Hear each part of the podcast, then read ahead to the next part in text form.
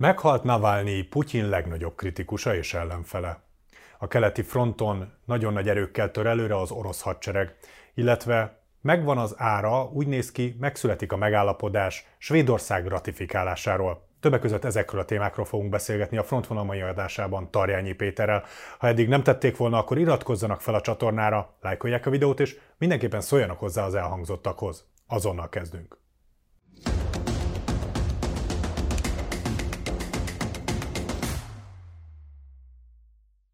Szia Péter, köszöntelek itt a stúdióban. Mind a három téma nagyon erős, de talán kezdjünk azzal, hogy Navalnyi halála különleges, különe, különös körülmények között történt. Egyrészt a holttestének a vizsgálá, vizsgálata se tudott elkezdődni időben, mert hogyha minden igaz, akkor egy adott pillanatban az a az a helyszín, ahol mondták, hogy átszállították a holttestét, azt igazolta vissza, hogy nem érkezett meg, aztán mégis előkerült a holtteste, aztán jönnek mindenféle hírek, hogy milyen nyomokat találnak a holttestén. A kérdésem az, látsz arra bármi esélyt, hogy természetes halált halt Navalnyi? Én mindig százalékokban beszélek, tehát hogy az én részemről nagyon sarkos kijelentés lenne az, hogy nem hiszem, hogy természetes halála halt, meg. Én azt mondanám, hogy 99%-ban gondolom úgy, hogy meggyilkolták Navalnyit. És nyilván van egy 1 százalék, amit hagyok, hogy valamilyen természetes úton halt meg. De félreértés ne essék, igazán nem lehetett senkinek sem kérdéses az, hogy pokoli életkörülmények között egy olyan büntető táborban, ahol 80-90 százalékos a halálozási arány, hogyha valaki egy bizonyos időnél többet tölt el, és hát ugye neki... Ilyenkor tényleg mínusz 32 fok is van ebben igen, a szibériai börtönben. Ha azt mondták volna neki, hogy egy-másfél évet kell ott lenni, akkor talán benne van a 10 százalékban, de hát rengeteg, tehát neki nagyon súlyos büntetés, ha jól emlékszem, 20-30 év. 19 év volt. Igen, tehát kizár dolog, őt azért küldték erre a büntető telepre, hogy meghalljon, ez nem kérdés. Igazán én egy picit más oldalról kezdenék. Egyrészt észre kell vennünk, és biztonságpolitikai szempontból teljesen nyilvánvaló, hogy az utóbbi évtizedekben Oroszország bármilyen, és most vonatkoztasson kell Navalnyitól, likvidálási ügyben minden egyes likvidálási ügynek megvolt a maga üzenete. Hol a külföldnek, hol a titkosszolgálatoknak, hol az újságíróknak. Ha ezen így végig szaladunk, azokat a kiugrott FSB-s vagy volt KGB-s tiszteket, akiket Nagy-Britanniában megöltek, amikor megmérgezték, akár novicsokkal, akár polóniummal, volt egy üzenet, amit értett a világ, és értett az orosz titkosszolgálati szakma, hogy bárki, aki kiugrik ezekből a szervezetekből, és elkezd beszélni Oroszország érdekeivel kapcsolatban, a titkosszolgálatok érdekeivel kapcsolatban, bármilyen negatív tartalmú, vagy leleplező információkat a nyugatnak átadó ö, dolgokat, arra halálvár. És én azt gondolom, hogy ezt meg is értette egyébként az orosz titkosszolgálati szakma. Ugyanígy van olyan ellenzéki újság, ami nem is tud működni, tehát orosz ellenzéki újság nem is tud működni. Oroszországban nem lett országba költözött. Tehát az elmúlt 20-22 évben 7 oknyomozó újságírójukat ölték meg nem háborús övezetekben, tehát nem arról beszélünk, hogy mondjuk Csádban, vagy bárhol Afrikában, vagy a közel-keleten elrabolták volna őket, vagy valamilyen bombamerénylet áldozatai lettek volna, hanem köztudott az, hogy az orosz titkosszolgálatok végeztek. Hát meg bizonyos statisztikák szerint konkrétan a politikai bebörtönzöttek száma magasabb, mint Brezsnyev idején van. Így van, ez is én azt gondolom, hogy nagyon-nagyon súlyos szám, és akkor beszéljünk arról, amit az elmúlt két évben például az oligarchák kapcsán megtapasztaltunk és láthattunk. Ha valakinek más véleménye volt, vagy valamilyen fajta gazdasági kört, ami elsősorban az elnök gazdasági köreihez volt köthető, mármint az orosz elnök gazdasági köreihez, érdeksérelem ért, abban a pillanatban ezek az emberek furcsa halállal, hol öngyilkosok lettek és kiugrottak az ablakon, hol tengerbe vesztek, hol úgy végeztek saját magukkal, hogy előtte megölték a saját családjukat, gyerekeiket. Egyszerűen matematikailag lehetetlenség az, és ezért mondom ezt a 99 százalékot, hogy itt másfajta megközelítést kellene alkalmaznunk, és arra kéne gondolnunk, hogy itt valamilyen természetes halál történt volna. Navalnyi fájó pont volt Putyin elnök életében, olyan szinten, és én azt gondolom, hogy ez is egy fokozat, amikor már nem nevezi nevén az elnök, tehát őről soha nem beszélt, tehát nem említette névvel Navalnyit, hanem mindig ilyen külföldi, nyugati erők érdekében eljáró oroszokról beszélt. És az, ahogyan az ő tevékenysége kapcsán az elmúlt években számtalan ügyre derült fény. Csak egyet hagy említsek, az Index is foglalkozott vele, amikor a Fekete-tenger partján azt a hatalmat, nem, nem is dácsának mondanám, az valami, nem tudom, a csodák palotája, vagy én nem, nem, is, nem is tudom, tehát több tízezernél, tehát több hektáros területen elterülő birtok, birtok erő, erdő, bárminek is mondhatjuk, amivel kapcsolatban bebizonyította Navalnyi hogy Putyin elnökhöz köthető, úgy, hogy egyébként a vagyonbevallás a Putyin elnöknek egy Szentpétervári lakóingatlanról, meg egy vagy két autóról szól, tehát hogy itt valami hihetetlen, hatalmas nagy vagyonkülönbséget tárt föl. Ez ugye az a, az a dácsa, az a, az ingatlan, amit amikor visszatért Oroszországba, akkor hozott ugye a szervezete Pont előtte, így van, igen, előtte egy-két héttel, miután a novicsokos mérgezés megtörtént. Tehát egy olyan tényfeltáró, aktivista, oknyomozó, politikusról és politikai körről beszélünk, mert nem csak ő tette ezt, hanem ugye segítői is voltak, akik szintén börtönben vannak, jó részük, ami egyszerűen zavarta a hatalmat, és az, ahogyan a mostani üzenet is, én azt gondolom átjutott a nyugat szempontjából, minden vezetői szintre, hogy akkor is megteszi, és akkor is likvidálja a mostani orosz hatalom. Az ellene föllépőket, vagy a hangjukat fölemelőket, ha ezeket az embereket, és konkrétan ha Navalnyiról beszélünk, maga az Egyesült Államok elnöke is ö, próbálja védeni a kommunikációjával, és nem zavarja Oroszországot, hogy mindenki, mint ahogy mi is most a stúdióban arról beszélünk, hogy a legnagyobb valószínűsége annak van, hogy likvidálták Navalnyit. Miért pont most? Mert ugye utaltál rá, hogy akiket kiiktatnak, azok célja van valakinek, ezzel üzennek. Ezzel most kinek üzennek? Egyrészt volt a belföldi és a külföldi ellenzéknek, orosz ellenzéknek egy nagyon... Ugye a választások előtt Így van, márciusban, márciusban lesz választás, hogy csatlakozhattok, szövetkezhettek, kereshettek szövetségest a nyugaton, még az az ember is így jár, tehát Navalnyi, akit ilyen szempontból a nyugat véd és, és felemel. Mi lehet azzal az emberrel, akit nem ismeri így a nyugat, aki Oroszországon belül van, és lehet, hogy az oroszok kedvelik, és egyébként az orosz társadalomnak is egy nagyon komoly üzenet ez, hogy ne gondolkodjatok más hatalomban. Ez a hatalom volt, van és lesz, és maradni kíván, bármi áron. Ez egy eléggé egyszerű üzenet, amit szerintem mind az orosz társadalom, mind pedig a külföldön élő, illetve a belföldön dolgozó ellenzéki aktivisták, újságírók vagy politikusok szerintem megértenek. Volt más is, tehát ugye szerintem az is egy fontos tényező volt, hogy Putyin elnök ellen fellépett egy új ellenzéki politikus, akihez kapcsolódóan láthattuk azt, hogy amikor aláírásokat gyűjtött, kígyózó sorokban volt rengeteg orosz, aki azt mondta, hogy támogatja, és Navalnyi környezetéből több olyan profi kommunikációs szakember, aktivista beállt mögé őt támogatni. Tehát én azt gondolom, hogy ez is egy ilyen katalizátor volt, hogyha lehet ezt mondani ebben a, a likvidálási ügyben. És nagyon érdekes az, hogy mindeközben ezzel az egész ügyel egy időben megjelent egy olyan kutatás, ami arról szól, hogy az oroszok az orosz társadalom 80% fölötti része támogatja az orosz elnököt abban, hogy ezt a politikát folytassa. Ez furcsa, mert egyik oldalról látjuk azokat a videófelvételeket, ahol kígyózó sorokban az ellenzékét támogatják, de ez egy olyan megelőző közbeütés volt, egy olyan megelőző csapás, amiben egyszerűen Putyin elnök jelezni kívánta azt, hogy márciusban nem lehet más kihívója, és ő lesz az elnök. És ténylegesen azt tudom mondani, és nem azért, mert varázsgömbön van, tehát ezt fogadják el, vagy higgyék el nekem a nézők, hogy biztos vagyok benne.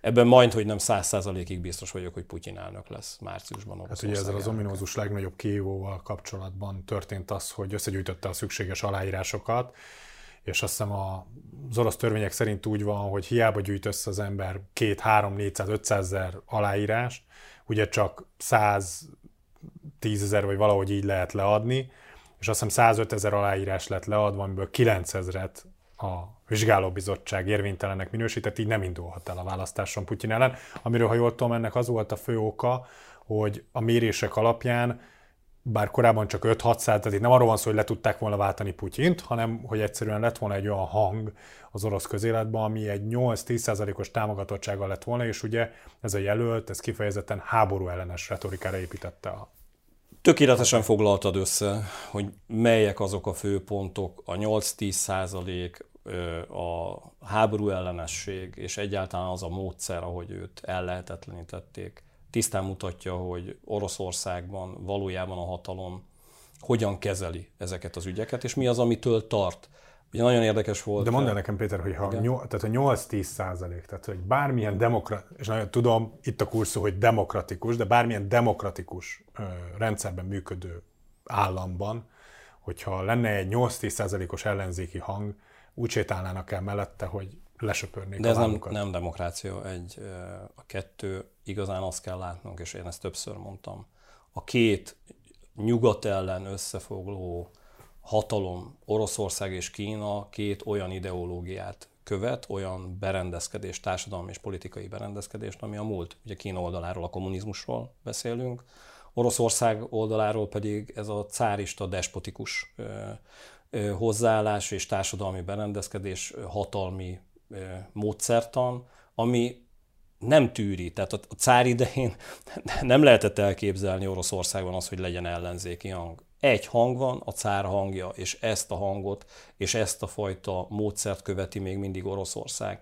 Ez, ami a nyugat oldaláról az egyik legfontosabbnak jelzett probléma. Emiatt van harc, például Ukrajnában. Ez a kibékíthetetlen ellentét a nyugat és Oroszország között nem csak az, hogy Oroszország fegyverkezik, hogy karcsörtető politikát folytat, nem csak az, hogy inváziót hajtott végre Ukrajna ellen.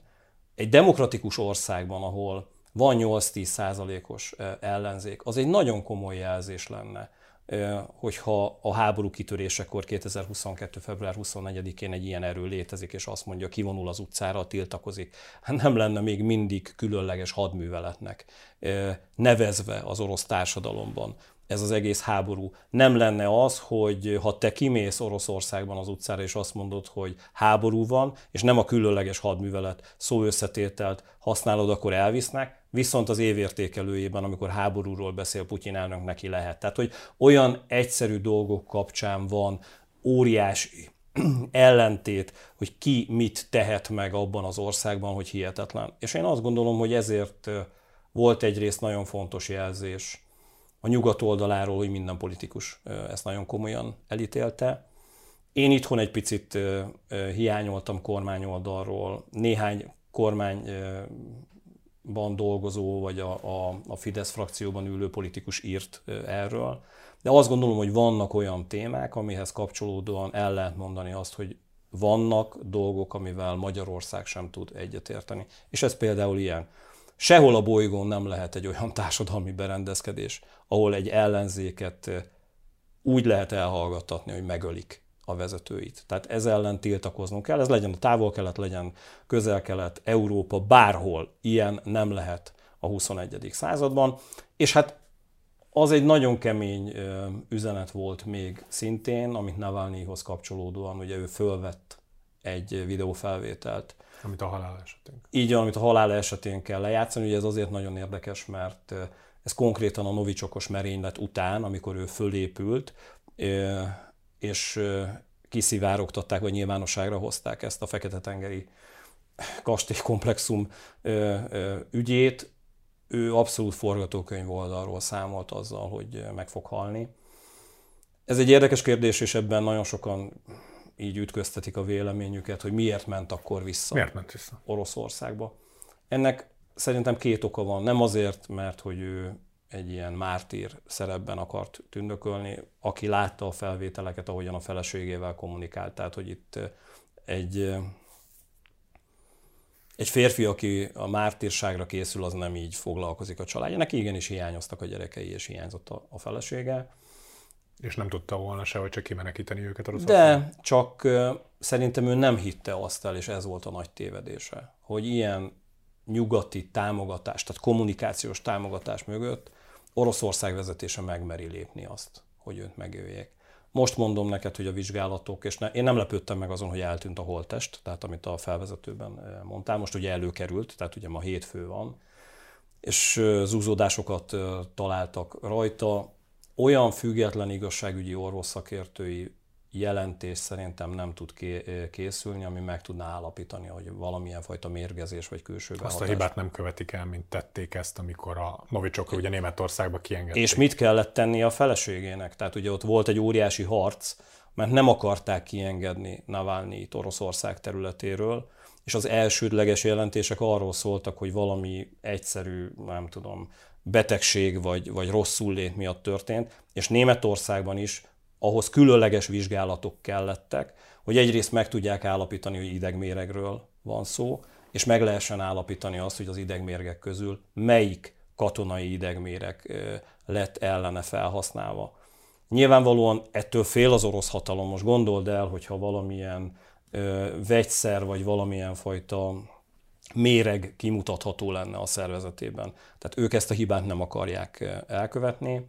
És én ezért gondolom azt, hogy az, amit az elmúlt 24 órában, ugye ma hétfő van, olvashattunk, hogy a holttest eltűnt, aztán megjelent, tehát hogy ezzel kapcsolatban még számtalan anomáliát fogunk látni az elkövetkező időszakban. De normál olyan véleményt, ami ténylegesen a valóságról szólna Oroszország részéről, szerintem nem fogunk látni. Majd a végén megkapjuk úgy is, hogy egy véletlenszerű szívleállás okozta Igen. a halálát. Ami egyébként hozzáteszem, hogy azok között a körülmények között, ahogy élnek ott, ugye a rabok, Persze. ezt korábban is említetted, akár elképzelhető is lenne. Mindeközben a frontvonalakon viszont meg nagyon komoly előre nyomulást és sikereket ér el Oroszország Ukrajna kárára egyes hírek szerint, és egyes a frontvonalról érkező információk szerint az oroszok úgy támadnak, mintha nem lenne holnap. Ezt szó szerint idéztem az egyik ott lévő orvos, fronton dolgozó orvosnak a szájából. Mi történhetett, ami miatt most az oroszok hirtelen ebbe a téli időszakban nagyon erőre kaptak?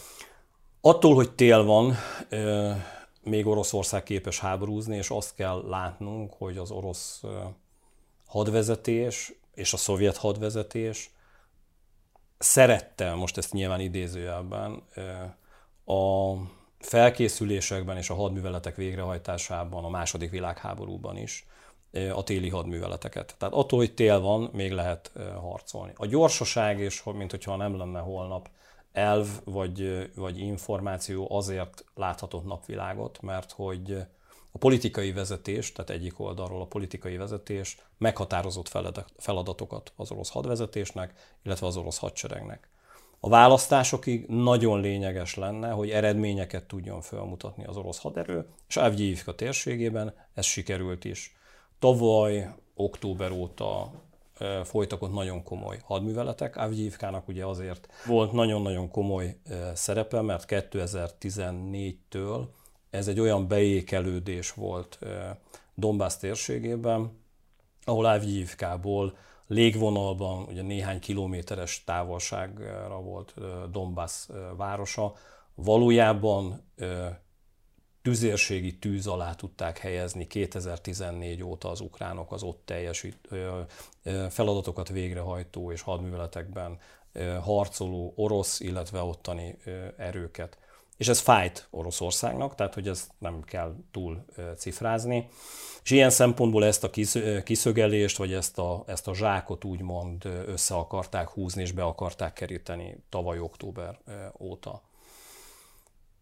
Hihetetlen erőforrásokat mozgósított Oroszország. Hogy értsék a nézők, veszteségek oldaláról annak ellenére, hogy folyamatosan Ukrajnának a tűztámogatás, egyáltalán drón támogatás légi támogatás óriási problémákat jelentett, hogy meg tudja szervezni, sőt az utóbbi másfél-két hónapban valójában igazán nem volt tűzfedezete az ukrán erőknek, mert hogy elfogyott a lőszer, és rengeteg olyan felvétel és napvilágot látott, ami nem csak arról szólt, hogy a tüzérségi lőszer fogyott el, hanem a kézi fegyverekhez lévő lőszer is, nagyon sok olyan felvétel volt, ahol az ukrán katonák azért adták meg magukat, mert hogy kifogytak a lőszerből, és, és gond nélkül kivégezték őket ott a helyszínen. Most egyébként jelezném, hogy az elkövetkező napokban valószínűleg több videófelvétel napvilágot látott, vagy lát majd, mert hogy már az ukránok több olyan drónfelvétellel rendelkeznek, ahol az előrenyomulás során, ahol megadják magukat, és, és nem is harcolnak az ukrán katonák, ott helyben kivégezték őket az oroszok. Tehát ez a fajta muníció hiány, is áthatotta az elmúlt hónapokat, és ennek ellenére megközelítőleg egy másfél hadosztálynyi orosz haderő haditechnikája, tehát két-háromszáz páncélozott harcjármű, lövészpáncélos, illetve harckocsi pusztult el csak ebben a megközelítőleg 10-15 kilométeres zsákban, tehát hihetetlen komoly küzdelem zajlott. Nyilván ukrán oldalon is rengetegen meghaltak, de megközelítőleg egy ukrán katona halálával szemben hét orosz katona halálát mutatják az ottani háborús statisztikák, tehát megfizette az árát Oroszország ennek a támadó hadműveletnek, de valójában a politikai és katonai vezetést ez nem értekli. Tehát az, amit az első mondatomban mondtam, hogy kitűzték, hogy a választásokig hozni kell a, az eredményeket, ezt így hozza Oroszország. Avgyívka térségéből ki kellett vonulniuk az ukránoknak, ez megközelítőleg egy 8-10 kilométeres előrenyomulást biztosít most Oroszországnak. Ami nehézségeket okoz, az az, hogy olyan védelmi állásokba kellett visszavonulnia Ukrajnának, amely védelmi állásoknak egy részét most építették ki, és ezeknek egy része nincs készen, tehát hogy ezek nem sok-sok éves, jól beásott vagy jól kiépített védelmi állások, Azonban azt mondani, hogy Oroszország ebben a térségben teljesen áttört, és ezt a térséget el fogja majd foglalni, szerintem ez egy nagyon erős mondás. Ez az egyik része. És akkor beszéljünk... erős, erős vagy korai? Szerintem erős mondás. Az, ami, és akkor ezt tegyük tisztába, amivel Ukrajna védekezik, amit mondtam, hogy nem volt elég muníció. Látnunk kell most már sokadjára, Avgyívka szerintem egy, ha méretét tekintjük, a második egy olyan olyan térség, Bakhmut után, ahol a katonai, az ukrán katonai hadvezetés jelezte, hogy jobban vette volna ki a hadműveletek irányítása és egyáltalán a tartalékok megóvása szempontjából az a hadművelet magát, hogyha visszavonulnak a térségből. És hogyha visszaemlékszel, az ukrán elnök, illetve a leváltott parancsnok, hadseregparancsnok között pont ilyen viták zajlottak, hogy a politika meghatározta, hogy a térségeket tartani kell. Míg a parancsnok a visszavonulás. Míg a parancsnok azt mondta, hogy katonai szempontból más lenne a racionalitás, és nem kéne ezeket a térségeket tartani. Főleg, hogyha jól tudom, akkor Evgyikának igazából a 80%-a már le volt rombolva. Tehát, hogy ez és egyébként... most már igazán azt lehet mondani, hogy szinte 100%-a elpusztult, tehát hogy nem volt mi miért, miért tartani ezt az egész várost. Ennek ellenére a politikai vezetés utasításait az előző tábornok is, vagy az előző parancsnok is végrehajtotta, hanem is mosolygósan és nem szó nélkül. És a leváltás után, ha azt vesszük, másfél-két héttel elesett a város. Ez most fáj kommunikációs szempontból is, és katonai szempontból is Ukrajnának. Egyrészt kommunikációs szempontból azért, mert az a hihetetlen erőfeszítés, amiben október óta küzdöttek, amiben tényleg felmutattak eredményeket, és hihetetlen nagy volt az áldozatvállalás. A végeredmény tekintve, mivel Oroszország elfoglalta a várost, azt mutatja az, az ukrán társadalomnak, hogy veszítettek.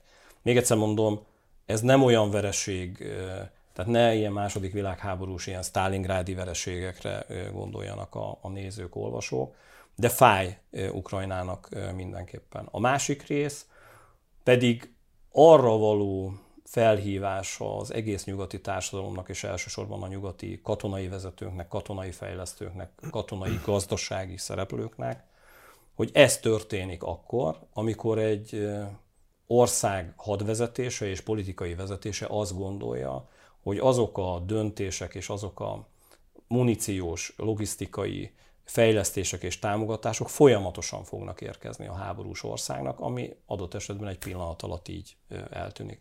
És ebben én azt gondolom, hogy óriási felelősségem az Egyesült Államoknak, és a felelőssége mindkét pártnak, tehát a republikánusoknak és a demokratáknak Igen, azt ugye mondjuk el, hogy az ukránok egyértelműen a, ki is mondták lényegében, hogy az amerikai vezetést, főleg a republikánus pártot hibáztatják azért, hogy ebbe a helyzetbe kerültek. Azért gonosz dolog az, amit most az Egyesült Államok oldaláról látunk, mert az, amikor a republikánusok széttárják a kezüket, és azt mondják, hogy ez egy teljesen újfajta helyzet, ez tényszerűen azért nem igaz, mert Ukrajna felfegyverzését 2017 és 2018-ban Donald Trump vezetésével a republikánus párt kezdte el, és 2022-ben azokkal a páncéltörő rakétákkal, azokkal a fegyverekkel tudott ellenállni Oroszország inváziójának Ukrajna, amelyet egyébként annak idején a republikánus párt biztosított, illetve a republikánus többség biztosított Ukrajna számára. Tehát az, amikor arra hivatkoznak, hogy most más a helyzet, valójában azért tudott jól harcolni Ukrajna, mert a republikánusok akkor ezt így gondolták helyesnek. És most változott a helyzet, ugye politikai szempontból Washingtonban, illetve nem most, hanem amikor Biden elnök került hatalomra. A demokraták azt a fajta logikát folytatták, amit a republikánusok elkezdtek. Nyilván ennek magasabb szintjén, hiszen a háború kiteljesedésével komolyabb fegyverrendszereket biztosítottak. És egy belpolitikai csatározás miatt, amiben van igazsága a republikánusoknak, mert belbiztonsági szempontból tényleg óriási probléma a migráció kérdése az Egyesült Államokban, és az, hogy ezt a két párt oda kötötte a az ukrajnai támogatáshoz elsősorban, mert egyébként Izrael és Tájván kapcsán a republikánusok és a demokraták nagyjából egyetértenek. Ugye itt egy 100-110 milliárd dolláros csomagról beszélünk, amiből 60-65 milliárd dollár Ukrajna, a többi pedig ugye Izrael, illetve Tájván támogatása. Utóbbi kettővel nincs baja a republikánusoknak. Azzal van bajuk, hogy a demokraták nem akarnak ö, olyan mennyiségű fejlesztést és ö, forrás biztosítani az amerikai határok védelmére, elsősorban a mexikói határ déli vonatkozásában, tehát a déli határoknál, ami azt az áldatlan helyzetet, ami ott van, megakadályozná. Tehát ilyen szempontból mondom azt, hogy a bűn közös. Tehát az, amikor a demokraták nincsenek azzal tisztában, ez vicc, tehát nyilván tisztában vannak, hogy a republikánusoknak ez egy fájó pont, és van, amiben engedni kell, ami az elnök választás kapcsán egy beismerés lenne, hogy vannak dolgok, amivel nem foglalkoztak olyan szinten, és ebben a republikánusoknak igaza van. A republikánusok oldaláról pedig egy vávonással elintézni azt, amitben 2017-ben és 2018-ban úgy gondolták, hogy helyes, és Ukrajnát támogatni kell, illetve 19-ben és 20-ban is, és most azt mondani, hogy hát most el lesznek addig az ukránok, ez, ez nagyon-nagyon kemény. Én azt mondom, és ezért fogalmaztam úgy, hogy a bűn közös az Amerikai Egyesült Államok oldaláról, és eközben láthatunk egy olyan helyzetet, amikor Ukrajna polgárai, katonái napi szinten ebben az invázióban halnak, egyszerűen azért, mert az Egyesült Államok habozik, és belpolitikai vitákban a kongresszusban jókat beszélgetnek egymással a, a szenátorok, miközben a katonákat kivégzik azért, mert elfogy a lőszerük, és nem kegyelmez nekik az orosz hadsereg. Szerintem ez nagyon durva. Többször beszéltünk már arról, hogy ugyebár Magyarország azt ígérte, hogy nem az utolsó lesz, aki ratifikálja Igen. Svédország NATO csatlakozását, hát mégiscsak Törökország lépése után mi maradtunk az utolsók, ugyanakkor viszont ezzel kapcsolatban pedig a hétvégén egy nagyon-nagyon fontos bejelentés történt. Ugye Orbán Viktor miniszterelnök évértékelőjén arról beszélt, hogy már a tavaszi parlamenti ülésszak elején ratifikálhatják ezt. Nagyon sok erre utaló jel van, ugye az egyik az az, hogy információink szerint a svéd delegáció készíti elő a svéd miniszterelnök Magyarországra látogatását, erről még hivatalos bejelentés nincsen, de nagyon sok erre utaló jel van, ez az egyik. A másik pedig az az, hogy, hogy információink szerint köttethetett egy olyan alku, ami bizonyos fegyverbeszerzéseket tesz lehetővé Magyarország számára. Ugye hamarosan a legutóbbi Gripen megállapodás, amit még 2006-ban írt alá Magyarország, aminek keretében kerültek a Gripenek Magyarországra, ezek lejárnak, és úgy néz ki, hogy akár új grippeneket, négy új grippent is szerezhet a Magyar Honvédség, ennek hamarosan bejelentésre kerülhet az ezzel kapcsolatos megállapodás.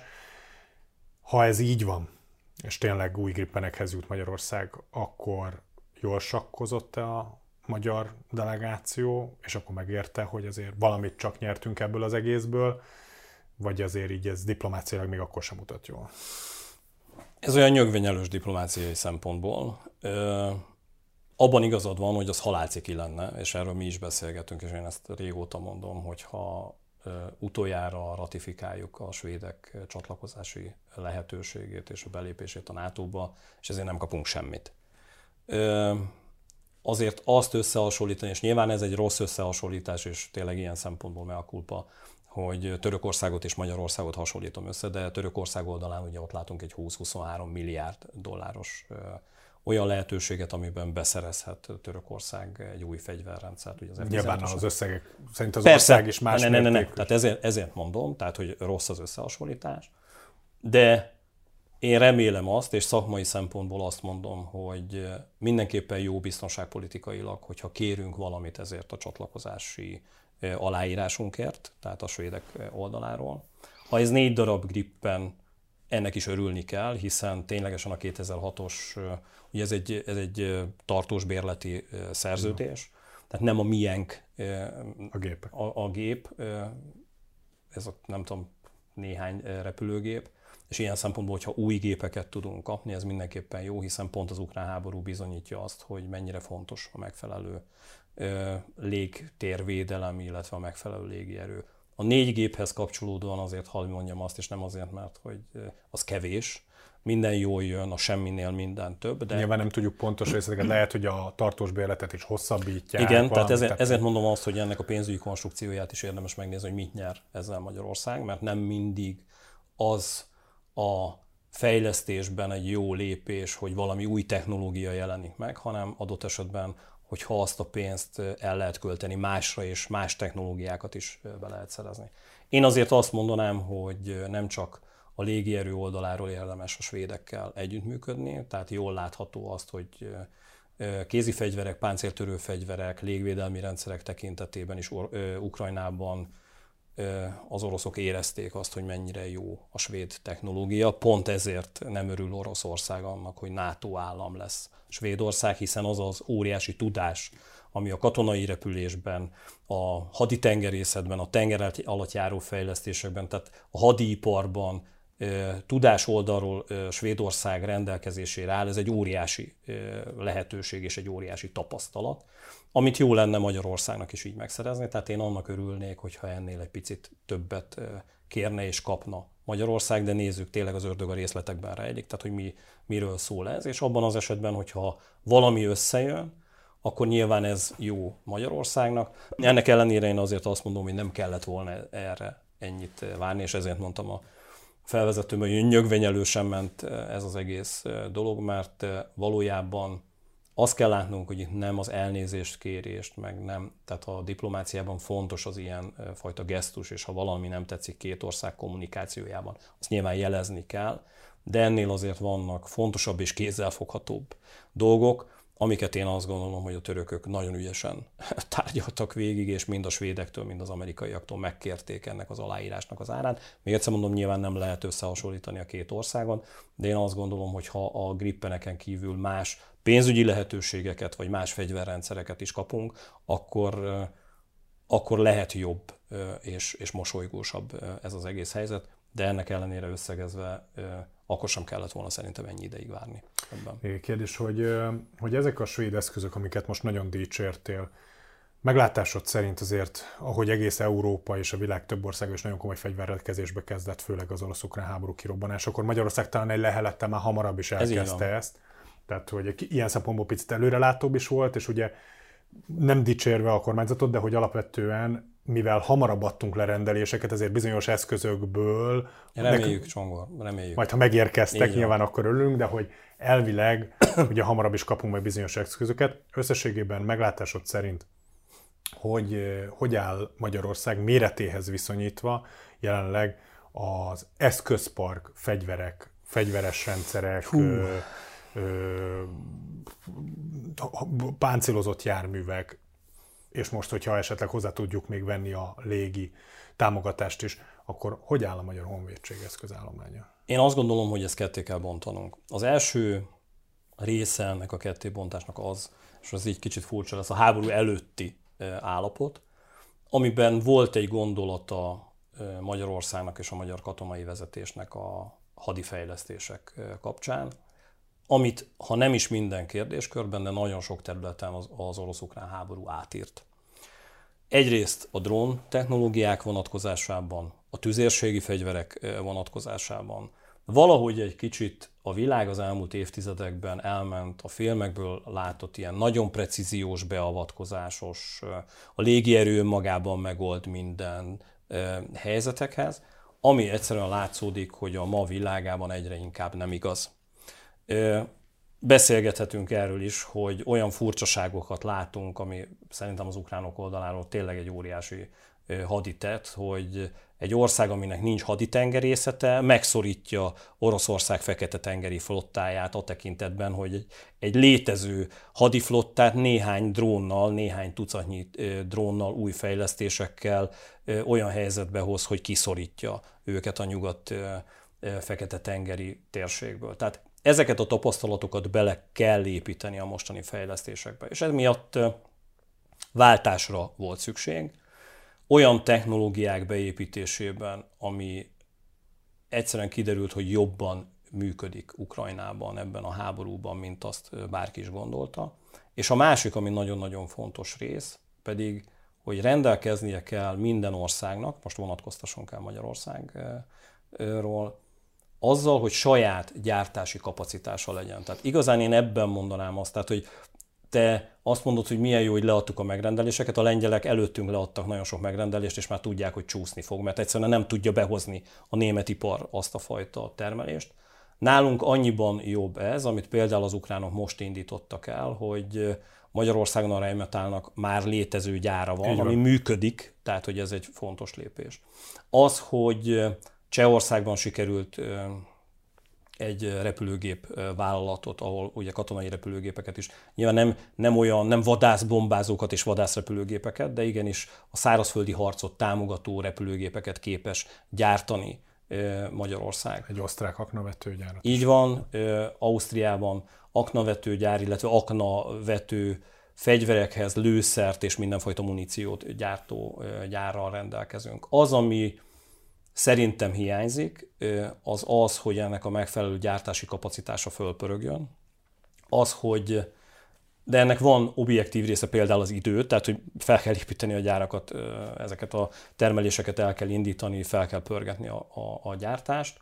Másrészt ezeknek az eszközöknek a rendszerbeállítása, és erre a megfelelő haderő felkészítése, oktatása, egyáltalán a haderő létrehozása.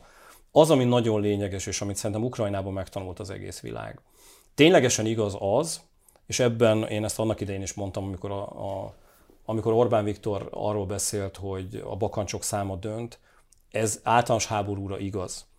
Ha egy olyan országgal szemben harcol Oroszország, ahol magasabb a technológiai felszereltség, a tudás, és ez rendszerben van, akkor egy kisebb hadsereg le tud győzni egy tömeg hadsereget. Ha ez nincs meg, és mondjuk az a része hibázik csak, hogy a technológia megvan, de a kiképzett személyzet nincs, vagy a tudás nincs meg, akkor teljesen mindegy. Tulajdonképpen azt a technológiát nem képes az az ország használni. Tehát igazán én itt ebben látom, hogy párhuzamosan egymás mellett elindultak fejlesztések Magyarországon, illetve Magyarország térségében sikerült ilyen gyárakat vásárolni. De az, hogy ez rendszerbe álljon itthon, az, hogy erre megfelelő tudással rendelkező katonai erő is megjelenjen, ebben nagyon sok idő és nagyon sok pénz kell még. És az a fajta, ezt úgy tudom egy hasonlattal, mint a karmester, hogy bármennyire is furcsa, nem csak a harcot kell koordinálni, hanem a harcra való felkészülést, az oktatást, és egyáltalán egy új hadsereg létrehozását is. Na ebben azért még vannak kérdőjelek a fejemben Magyarország tekintetében. Köszönöm Péter, hogy itt voltál, és a héten még egyszer találkozunk. Így van. Ugyanis a héten lesz az ukrajnai és orosz háború évfordulójának második évfordulója. aminek kapcsán egy rendkívüli frontvonalal készülünk Tarjányi Péterrel és Demko Attilával kiegészülve. Azt az adást is nézzék meg. Most köszönöm megtisztelő figyelmüket. Hogyha lemaradtak volna természetesen ezt és korábbi adásainkat visszanézhetik az Index YouTube csatornáján. Ha nem tették volna, akkor iratkozzanak fel, szóljanak hozzá az elhangzottakhoz és lájkolják a videóinkat. Hamarosan ismét jelentkezünk, addig is a viszontlátásra, viszont hallásra. Viszontlátásra. A műsor a Béton partnere.